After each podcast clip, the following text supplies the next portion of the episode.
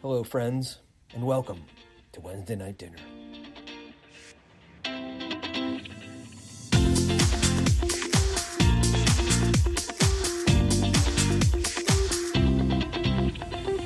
Hey everyone, welcome to Wednesday Night Dinner, the Catholic Terps podcast. Today's episode is sponsored by the CSC Christmas tree, which has been making the CSC Barney room smell like Christmas for the last week. I'm your host, Sarah Hall, And I'm your co host, William Pellegrino. and we are here with our special guest, our first one, Father Conrad Murphy himself. Hello. Hi. I, I I don't like the himself, but that's okay. No, I'm just kidding. We'll keep it in. we'll keep it in. this is gold. All right, so Father Conrad, as your first time on the podcast, we are going to start out with the typical high-low GMO or high-low God moment, if you will. So, what would yours be for this past week? Actually, I you know I knew that uh, this was coming, and I totally did not think about the answer. so, uh, thinking on the fly, uh, low. Um, yeah, Thursday I like I didn't have a restful day. That was that was a tough day for some reason. So uh, Thursday uh, was my low. Um, uh, my high this week was. Um, oh, I guess this is a, a good high. We played. I, I forgot what the technical term is for it, but the person who taught me how to play this game called it the fun, which is like telephone but with drawing and writing, where you like you write you write a sentence and then you have to draw that sentence, and then the next person has to write what they see in the drawing, and then telestration. Telestrations, yeah, Ah, yes. that's what it was. okay. Yeah, it was a lot of fun, and and the funny thing was like Stephen McNerney ended up in in two separate uh, uh, ones. Like someone kept putting him into the story and two separate papers, and then like Santa was shooting rain, uh, reindeer in in like two other stories, and we were like, all these stories are converging into one story. it was it was really fun. Wait, hold on. What were the two prompts like to begin with? Oh, like, if so- it's a big convergence. Well, so there was there was def- no there's like four or five of us playing around like kind of like a bigger table and um and it started with like just write a Christmas sentence was the answer. So Okay. and and some of them were very very strange uh, and it and it just like somehow though they were very different at the beginning as we saw like when we unfolded them all. But like at the end it went uh, it was definitely um uh, pretty crazy. So You know, I heard about this like game experience, and I heard that you are quite the artist. I'm not, but uh, it was fun nonetheless. Uh, They're they're better artists in that in that group, but it was. Uh, um, the person who was next to me kept like couldn't tell what I was. That's the fun of it. I like it when it like goes crazy. Oh, so yeah. yeah. So uh, he was like, I drew a cow, and because one of the prompts was something about a stinky cow eats a broken ornament under a Christmas tree or something like that, and so I drew Sounds a cow. painful. Yeah, I drew a cow and like I drew the cow's poop and like kind of like uh, smell lines coming off of it, and he couldn't figure out what animal it was. He thought it was a pig and something else, and like he thought it was two different things. It was great, so it changed really, really quickly. But then the uh, God moment was I. So I have am blessed to. Um, get to say mass for two different communities of religious sisters regularly. So on Saturdays I say mass for the Religious Sisters of Mercy, and on Fridays I say mass for the Sisters of Life. And uh, just a really great mass with the Sisters of Life in the morning. Uh, and it's at six forty-five in the morning, which makes it challenging because I have to drive like twenty minutes to get there. but um, it was a really beautiful mass, and um, like for once I felt like my homily was actually good that early in the morning. So um, uh, it was uh, it was it was nice. And normally, so normally I get to say I say mass there. This is just a really nerdy priest thing. I apologize, but like n- normally I say mass there on Fridays, and they do a votive mass of the Sacred Heart every Friday. So every Friday there, it's the same prayers and the same. Um, vestments mm. white white vestments unless there's something that takes precedence. And so advent takes precedence. And so i walked in and i saw purple vestments. I was like oh this is amazing. This is great. And I was like, oh my gosh, I thought they only had one color in there the whole time. So I was pretty happy about that. But yeah, no, God moment is just eh, praying with them and seeing their holiness and their joy and their zeal, like, and, and how excited they get to receive the, the word of God and, and, the, and the Eucharist. Like, that's really awesome. So yeah, that's my high low GMO, as the kids say. excellent, excellent, awesome. excellent. Shout out to the Sisters of Life and the Sisters of Mercy. Yeah, who yeah. happen to be listening. the Sisters of Mercy listen to my other podcast, so maybe we'll get them to listen to this. So. So what's, what's your other podcast? Oh, that was a shameless, sly, Uh, like yeah. putting it in there, pushing it in there. Uh, listen to Catholic Bites, a podcast for busy Catholics. You can find it on iTunes or Spotify or at CatholicBitesPodcast.com. Not that I've said that 20 million times in the last couple of years. So it's a podcast of uh, it's a catechetical or it's it's a podcast about like nerdy Catholic conversations. Basically, is is the goal. 10 to 15 minutes, nice and short. Uh, and then we also do a history of the popes, uh, several episodes too. So And and which pope are you on now? Marinus the Second right now. Um. Everyone's favorite. Oh, I know. It, it was a bad time in the church, to be honest. But it was, uh, we're right in the middle of the Dark Ages. So if you really want to be depressed about the church, go listen to the popes from the 10th century. It's horrible. but don't worry, the light is almost there. We're almost at the end of the tunnel. We're almost getting to like the Great Gregorian Reformation. It's gonna be great. So Father Conrad, who would you say is your favorite pope? this is a question I've been asked often, and um, I can't tell you a correct answer. I love the Leos, um, especially Leo the Thirteenth and Leo the First, um, but I always answer this question with uh, Sergius the First, and only for one reason. Sergius the First uh, was pope when this emperor in Constantinople wanted to show that he was like the big cheese, so he decided to hold an ecumenical council without the pope's permission. And in that ecumenical council, he decided all these Western practices are, are no good. Especially, he's like he had, he was he had it out for depictions of Jesus as a lamb, as the Lamb of God, and he's like, no more depictions of Jesus as the Lamb of God, just as a person. We can't do the can't deal with this lamb stuff anymore. So he sends all these decrees over to Rome, and the Pope refuses to hear them. He he knew what was coming before it came. He, he refuses to hear any of them. He like publicly shreds the, the letter, and then he walks to St. Peter's Basilica and he says, "We're refurbishing the mosaic of the Lamb of God, and henceforth at every mass, someone will say, Lamb of God, who takes away the sins of the world, have mercy on us.' Oh, That's why we say the Lamb of God at mass. It's Whoa. the Sergius the First trolling the Byzantine emperor, and we've been doing it So funny. yeah, we've been doing it for 1500 years. It's fantastic. It's such a great story. So that's why I like saying that that story. Oh my gosh. Talk about having the last laugh. I know it's great. like, you don't even know who this emperor is, but hey, I'm saying Lamb of God today. it was Justinian the second, the slit nosed, I think. But you know, more on that story some other time. I need to brush up on my history. Honestly. now I'm curious. When did Sergius the First become your favorite pope? What's the timeline? yeah, no. After I found out about Sergius the First, I heard that story, or I was reading that story, and I was writing the episode on Sergius the First, which was like two years ago. So then I was like, oh my gosh, that is so. Awesome, and we say that every single day at mass, and it's all a huge troll. It's fantastic. That's so funny. Wow. Catholic Bites, everyone. Yeah, that's right. Yeah, check it out now. Uh, yeah, I don't know.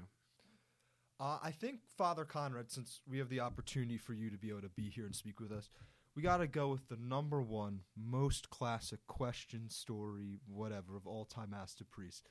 Tell us about your vocation story. How did you get from being a college student to going into the seminary to where you are now? So, um, my vocation story is very much embedded in campus ministry. Actually, I'm wearing my, my GW Catholics sweater right now, which I'm not really supposed to wear around the CSC. but- Unacceptable. Uh, but I, I, it's a really comfortable sweater. Um, but uh, so I went to George Washington University, and I was into politics, and that was what I was studying. And um, I wanted to be the president, like every student at George Washington University.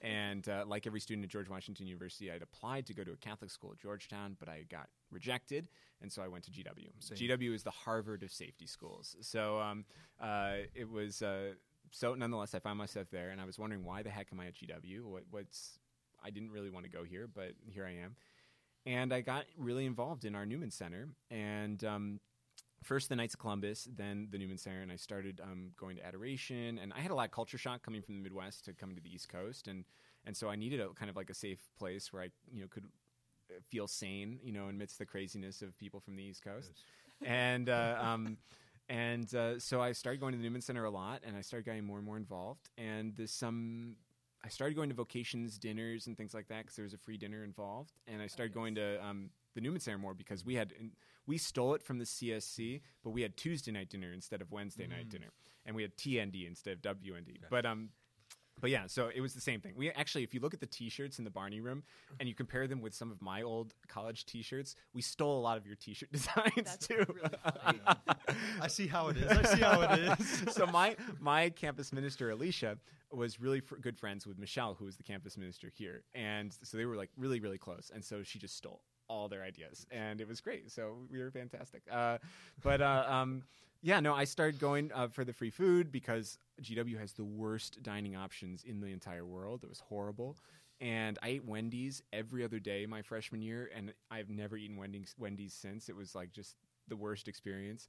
Um, Interesting. yeah, so so home cooked food was like a premium, and then I started going to daily mass more um, because like my friends would go to daily mass. There were girls that I, I uh, had crushes on that went to daily mass, and um, and I heard you could eat the leftovers from Tuesday night dinner after for lunch after daily mass afterwards. I was like, oh, Oh, this yeah. is That- great. that- So like my buddy and I would subsist on leftovers for like three or four days. I remember him like scraping out week old vegetarian chili from like a, from the original pot. I was like, dude, how are you eating that? Oh. Um, it was so gross. Well, that's but something I would do so easily. now now we're Find in the fridge. yeah exactly. Now we're both priests so you know it works out. But uh so i as i was um going like my vocation as i was learning to pray more and like kind of getting involved in my faith more um my vocation started coming coming back up. It- i i had thought about being a priest when i was a little kid and i kind of put that away in high school and and um and when i uh so so it started coming back up and i thought you know maybe this is something i should look at. But at the same time i was very interested in dating. I was very interested in kind of my own career and things like that and I, I had a, a longer term relationship my junior year. In my junior year, I, I told myself my freshman sophomore year, don't worry about the future until your junior year, and then figure it out. At my junior year, not only did I was my time to fi- think about my future, but also like all my original career path decisions, like were no longer attractive to me. I didn't want to do politics. I didn't want to do so many different things, and so I was like, shoot, uh, this is, and I was dating someone, and this vocation thing was coming up. So I was like, I've got to figure out my life. I've got to figure out my life. And you know, the funny thing is, when you repeat to yourself over and over again, I've got to figure out my life, it doesn't help at all. and all you do is just get super anxious. And like, my heart was like, totally collapsing and I was like breaking up with my girlfriend and getting back together with her like several different times saying like I've got to be a priest. No, I'm not going to be a priest, you know. And um, in the end, uh, a vocation the vocation director who's the priest who recruits um, priests his name was monsignor Panke and he had been the chaplain at gw and um, he said to me he's like you gotta stop discerning. And i was like sounds pretty crazy. But uh, he said uh, um, you're you're missing the point. Like it's not about figuring out your life. It's about like receiving a call from jesus. And you don't know jesus. You're just figuring you're just trying to figure things out.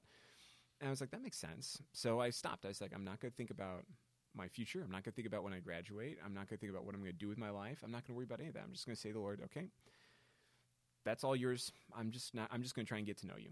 And so I just focused on praying, and uh, uh, the relationship ended. It was tough. It was really painful, uh, but it was really it was the right thing, you know. And um, uh, and you know, I was totally immature and like not really a great boyfriend, but uh, um, uh, it was um, it was um, the the there was a piece with it. It was, and I go in, I went I was going into my senior year just with like no future plans. I was just going to apply to everything and see what happened.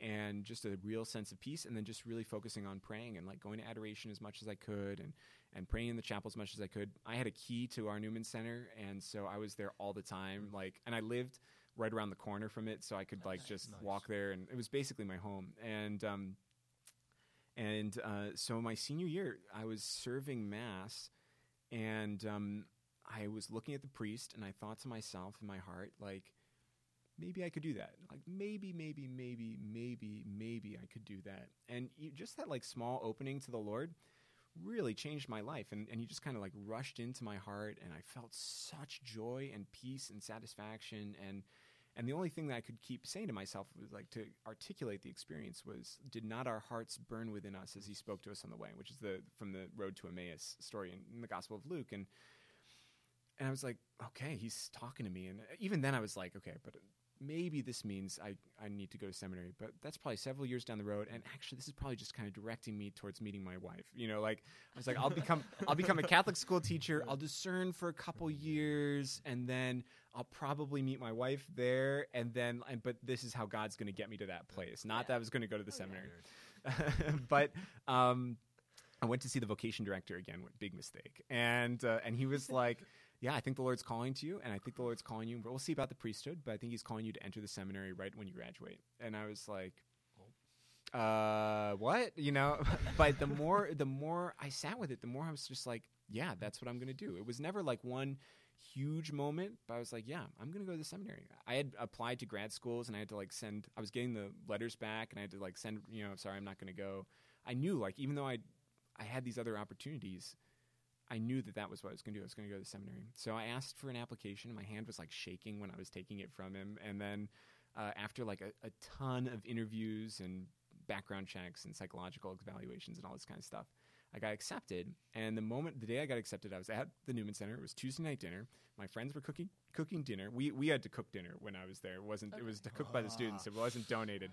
So I for a semester I was the Tuesday night dinner cook, and that added to the stress. It was horrible. But um, uh, so my friends were cooking dinner, and um, I got the news that I was going to the seminary, and I was so excited, and I was jumping off of chairs, and like then I was like, hold on.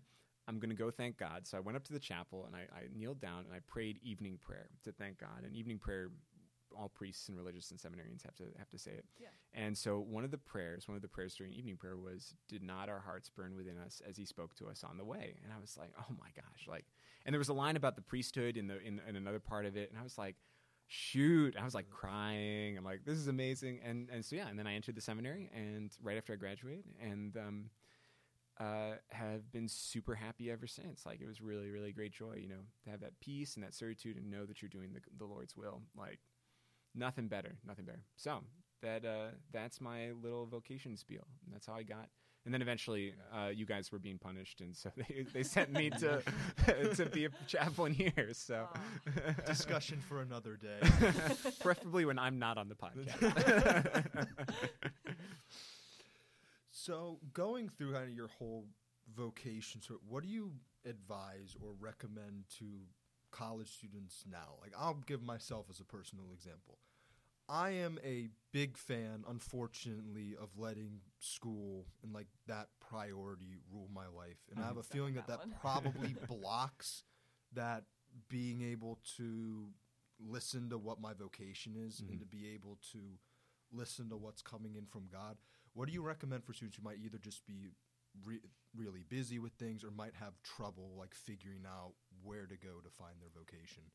So I would say listen to the lesson of like every 90s uh, cheesy movie like Hook or I, I'm trying to think of others. There's always a dad who's too busy at work to care for his family, right? And then he comes through some sort of circumstance. He discovers he's actually Peter Pan or something like that, and and he realizes, oh my gosh, my priorities have been messed up this whole time, right? And I should have been home with my family. And and it's all about priorities. It's about priorities. What is the most important thing in your life? And if the most important thing in your life is school, then that's fine. You're going to be spending a lot of time on school, and it's not going to be the most satisfying thing in the world.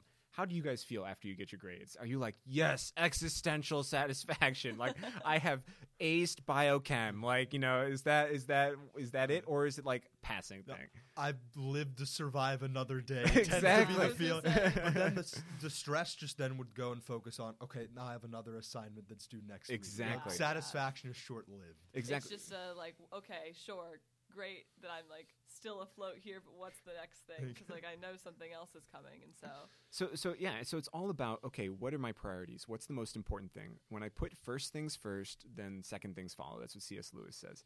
And so if we have our priorities in the right order, then everything is better in the long run. You take more delight in your in your schoolwork when your schoolwork is not the most important thing. When it's the second most im- or third most important thing. It really should be a fourth or fifth, you know.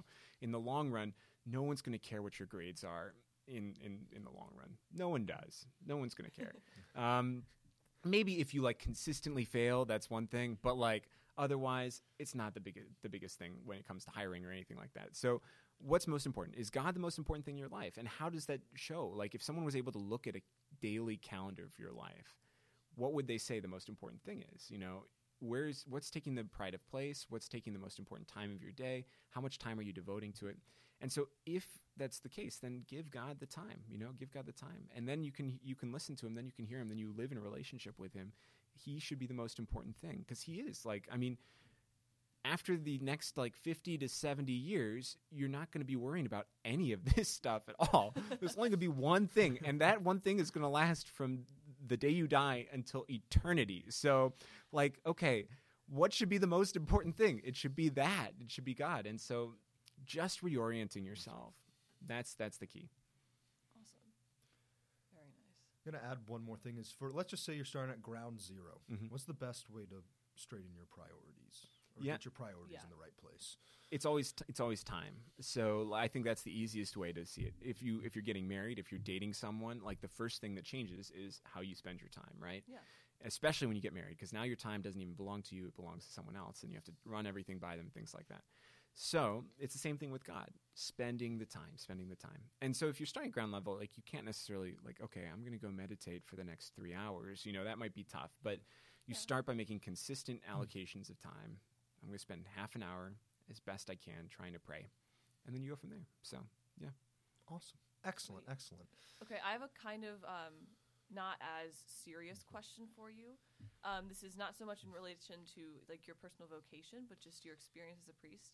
Do you have a uh, something that comes up in your mind as the craziest priest story that you have experienced? Oh gosh, the craziest priest story. I I know I have several. I can like they're bubbling on the back of my head. Let me see if I can think of one off the top of my head.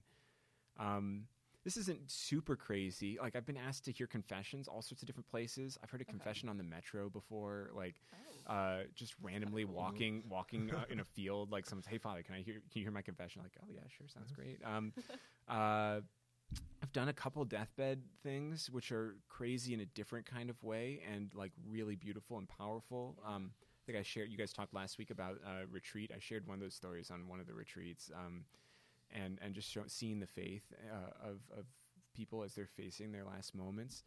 Um, I've done some cool stuff in Rome when I was a priest in Rome. That was really awesome. So like I backpacked the Camino uh, for Christmas and Oh like gosh. got to say mass every day and different places and stuff like that. So that was pretty cool. And yeah, uh, I can't think of anything like super wild off the top of my head. I'm sure it will come to me later. You can have me back on. Oh yeah, definitely. Well, one more quick question uh, about the very beginning of your story, going from the Midwest to the East Coast. What's the weirdest thing about East Coast people that you know? Yeah, I'm of? curious gotta- maybe if there's multiple of them, like a top three. Okay, so don't be offended, but people on the East Coast um, swear a lot more in public than people in the Midwest. Like people in the Midwest just are nicer in general to other people, like are greeting people like human beings and stuff like that. But the two things that were the biggest shock to me, I so I grew up outside Chicago, and the two things that were the biggest shock to me was one, I realized one day, wait, not everyone is Polish.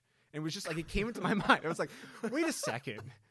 Not everyone's Polish. I'm Polish. Well, okay, so here, here's the uh, here's the. eh, But the thing is, in, in in outside of Chicago, all my friends' last names ended in ski. I knew I wasn't Polish, but we had Kibalowski and Swatkowski and Stepanek and all these different Polish names all the time, and I just grew up with it. I just always we had Casimir Pulaski Day off of school, and wow. like which is he was a Polish general in the Revolutionary War. And, like that's that's how Polish it was. And then I came here, I was like, not everyone's Polish. And then the other thing was, I discovered that uh, the Italian beef, which is a Chicago like staple sandwich, was a Chicago food. I was like, where can I get some Italian beef? And like, what are you talking about?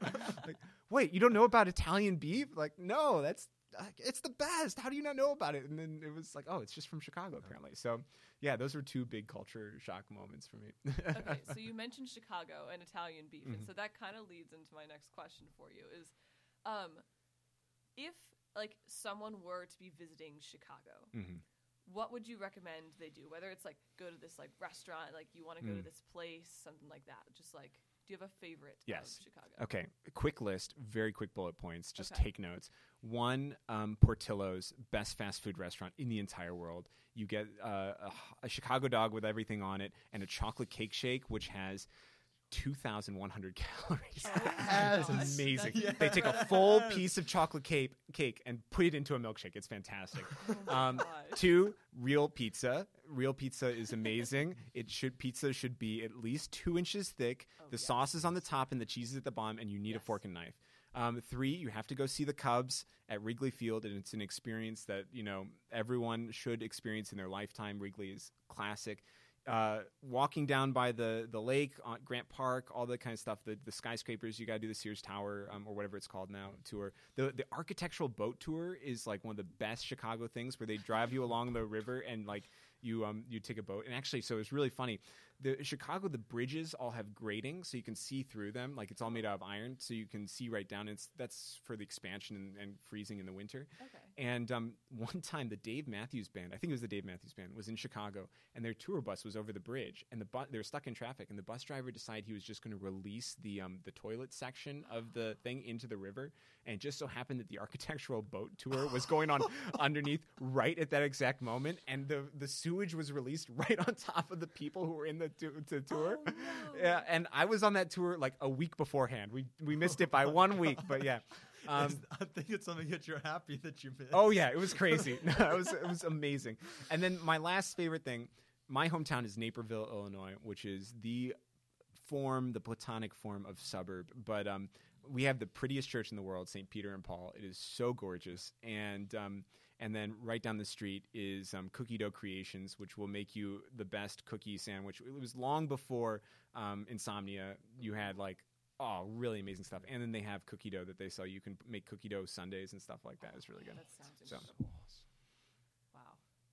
Wow. All right, we're going to Chicago tomorrow. Yeah. okay, so road trip needs to be planned now. That'll be our high, low, and God moments from next week. We'll be that's from right. Chicago. That's right. That's right. Welcome to Wednesday Night Dinner, Chicago edition. All right. Well, thank you so much, Father Conrad, for joining us this week. It was a blast having you on here. Thank you for having me. And thank you guys so much for listening. We'll uh, be back next week with another episode. See you guys.